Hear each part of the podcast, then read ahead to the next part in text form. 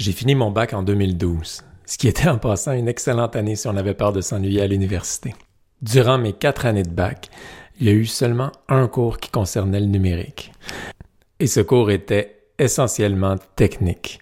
Il concernait pas du tout les principes en lien avec un meilleur enseignement avec le numérique. Je pense pas qu'il m'ait jamais servi à quoi que ce soit. Je pense que beaucoup de personnes qui écoutent en ce moment ont eu un cours semblable. Je me rappelle, le cours consistait à faire un PowerPoint compliqué avec des liens internes. Ça nécessitait beaucoup d'appropriation technique et énormément de temps pour un très très très peu d'avantages pédagogiques en classe. Aussi, en 2012, à l'UCAM, aucune trace d'un EPI, d'un TNI ou d'un quelconque écran interactif. Ce type d'écran était déjà très présent dans les classes, mais on n'en trouvait aucune trace à mon université. Je m'amuse à imaginer que je me sois contenté de ça, de ma formation universitaire, pour toutes mes connaissances avec le numérique. Non seulement je ne ferais pas le même travail en ce moment, évidemment, mais je serais carrément incompétent dans une classe telle qu'on la trouve actuellement.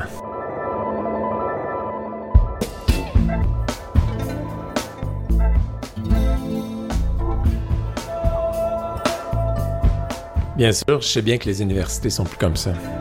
Elles ont, elles aussi, bien changé depuis les dix dernières années.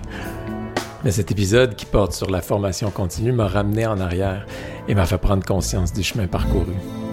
Aujourd'hui, dans ce troisième épisode d'une série de sept sur le rapport EVA, on parle du numérique comme incontournable de la formation initiale et du développement professionnel des enseignants. Je m'appelle Alexandre Bazinet. Bienvenue à l'intention pédagogique.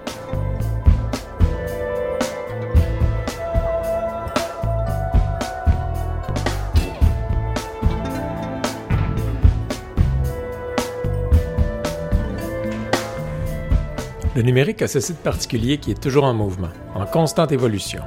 C'est impossible de tout savoir, de tout comprendre, ou encore de s'asseoir sur ses lauriers une fois qu'on a compris quelque chose. Devant tellement de connaissances, devant une telle quantité de savoir-faire à acquérir, en plus de tout ce qu'on a déjà à faire comme prof, quoi faire?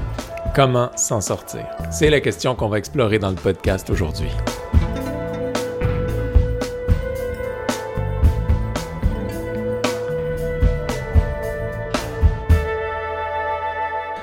J'ai commencé l'épisode en parlant de ma formation initiale, mais c'est parce que cette formation initiale-là est souvent vue comme une solution au manque de compétences numériques des enseignants en classe.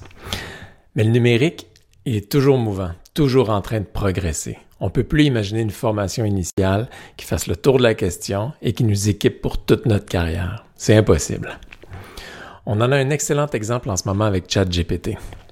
Les enseignants doivent donc continuer à se former malgré un horaire déjà très chargé. Le rapport suggère deux voies pour améliorer la formation continue des enseignants en lien avec le numérique. Les communautés de pratique et la collaboration entre l'université et le milieu scolaire.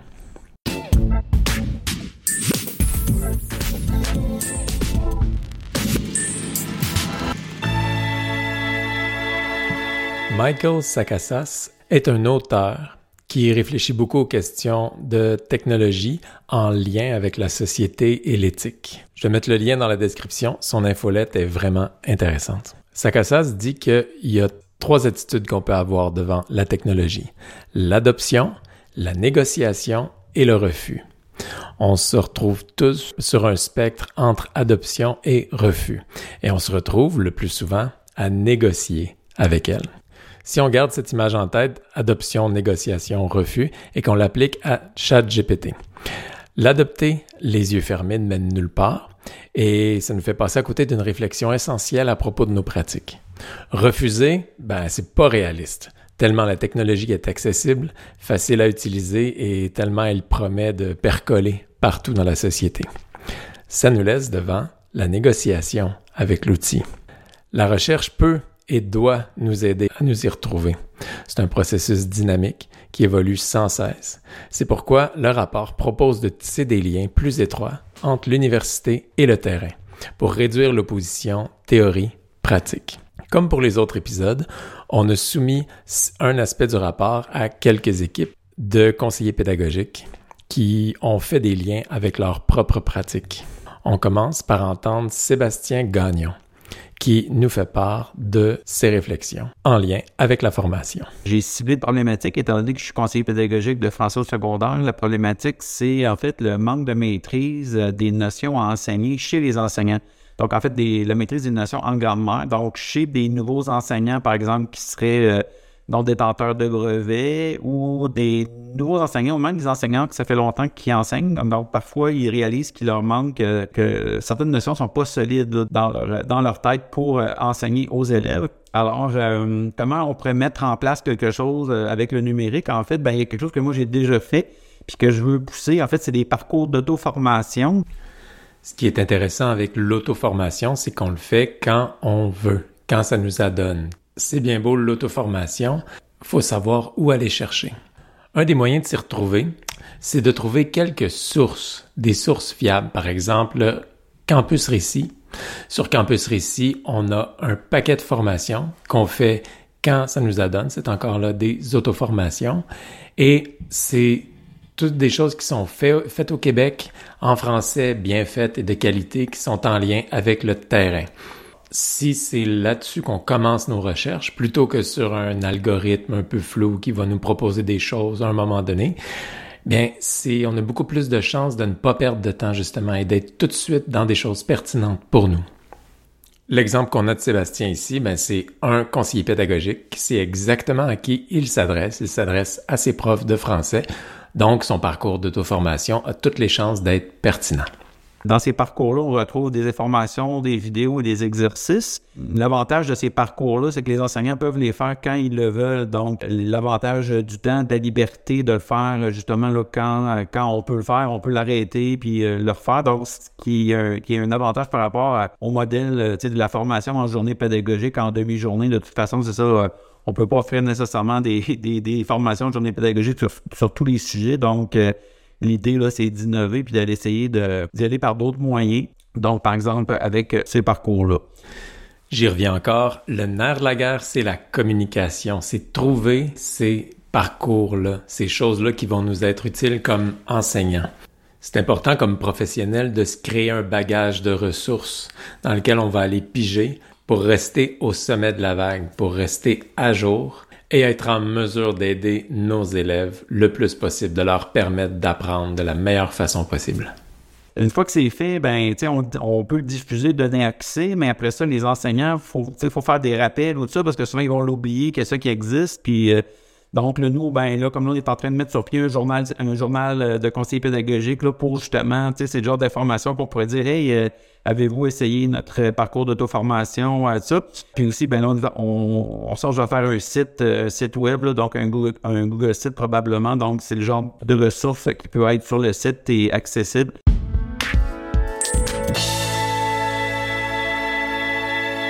On écoute maintenant Chantal Saint-Pierre qui parle au nom de son équipe, composée de Karine Prudhomme, Isabelle Lusignan, Stéphanie Picard et Carole Roussel.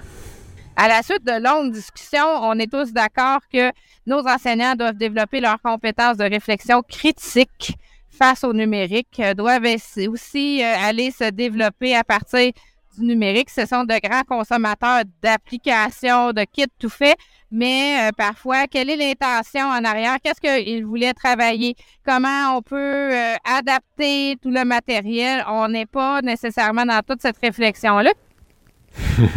Je rappelle que ce podcast-là s'appelle L'intention pédagogique. Il paraît que c'est pas toujours poli de répondre à une question par une question, mais c'est souvent ce qu'on fait quand on nous interpelle. On répond en demandant c'est quoi ton intention pédagogique? Qu'est-ce que tu veux que tes élèves apprennent? Qu'est-ce que tu veux qu'ils fassent? On n'utilise pas le numérique pour remplacer tout ce qu'on faisait avant par le numérique. Je l'ai déjà dit, je vais le redire encore. L'idée, c'est pas de remplacer un cahier et de faire du cahier devant l'écran ou d'utiliser une application qui vient au fond faire un cahier sexy, quelque chose qui vient remplacer un cahier de façon un petit peu plus interactif, un petit peu plus beau avec la musique et des animations, mais au fond, on est dans le même rapport qui est plus du qui est plus en lien avec la consommation qu'avec la création. Donc, est-ce qu'on réfléchissait aussi, c'est beaucoup le volet, même si le numérique est là, c'est le volet humain. La communication entre les humains est primordiale. Donc, utiliser tout le, réseautage, euh, développer des groupes d'analyse pratique pour se mobiliser autour d'un sujet, peut-être faire même de la modélisation. Associer un enseignant en adaptation scolaire indisciplinaire des clientèles pour développer une discipline, un sujet X, pour s'approprier différents contenus. Alors, euh, développer des cafés rencontres entre collègues, entre écoles, à professionnels, direction, tout le monde ensemble. On peut même aller interpeller des experts universitaires euh, s'il faut, des, des auxiliaires de recherche, euh, ah, des experts dans d'autres commissions scolaires. Alors, tu sais, la possibilité, en centre de service, ah, ça se dit plus commission scolaire, et même internationale, aller trouver des sujets. Donc, ça, ça l'ouvre à la communication et justement à la partage d'expertise. Ce qu'on vient d'entendre, ça me fait penser à Patricia Saint-Jacques, qui était la première invitée de ce podcast. Je vais mettre le lien dans la description si vous voulez aller écouter ça. C'était vraiment intéressant de l'entendre. Depuis longtemps, Patricia n'hésite pas à interpeller des experts dans leur domaine pour qu'ils apparaissent sur l'écran de la classe. Les élèves peuvent leur poser en direct les questions qu'ils ont préparées. C'est vraiment un moyen d'ouvrir la classe sur le monde, de rendre les apprentissages immédiatement concrets. On dirait parfois qu'on ne saisit pas encore l'ampleur des opportunités de ce genre qui sont offertes par le numérique.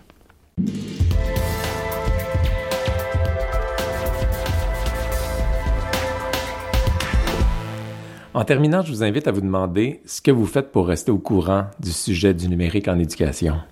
Est-ce que vous avez une attitude proactive envers le numérique? Le simple fait d'être en train d'écouter un podcast sur le sujet, c'est déjà quelque chose, on va se l'avouer. Est-ce que vous attendez que les choses se produisent? Ou qu'on vous les propose? Est-ce que vous les recherchez activement? Lorsque vous trouvez quelque chose qui vous intéresse ou une source pertinente, avez-vous des outils pour rester informé des mises à jour sur ce sujet? Avez-vous identifié plusieurs pédagogues pertinents que vous aimez suivre et qui effectuent une veille technologique en lien avec votre travail, votre discipline ou vos intérêts? C'est beaucoup plus facile de garder le contrôle devant toutes les nouveautés si on les apprend régulièrement, si on les absorbe à petite dose. Sur ce, on arrive au bout de cet épisode. Merci aux collaborateurs qui ont contribué au contenu. Et merci tout spécial à Albert Gauthier pour la musique. À bientôt.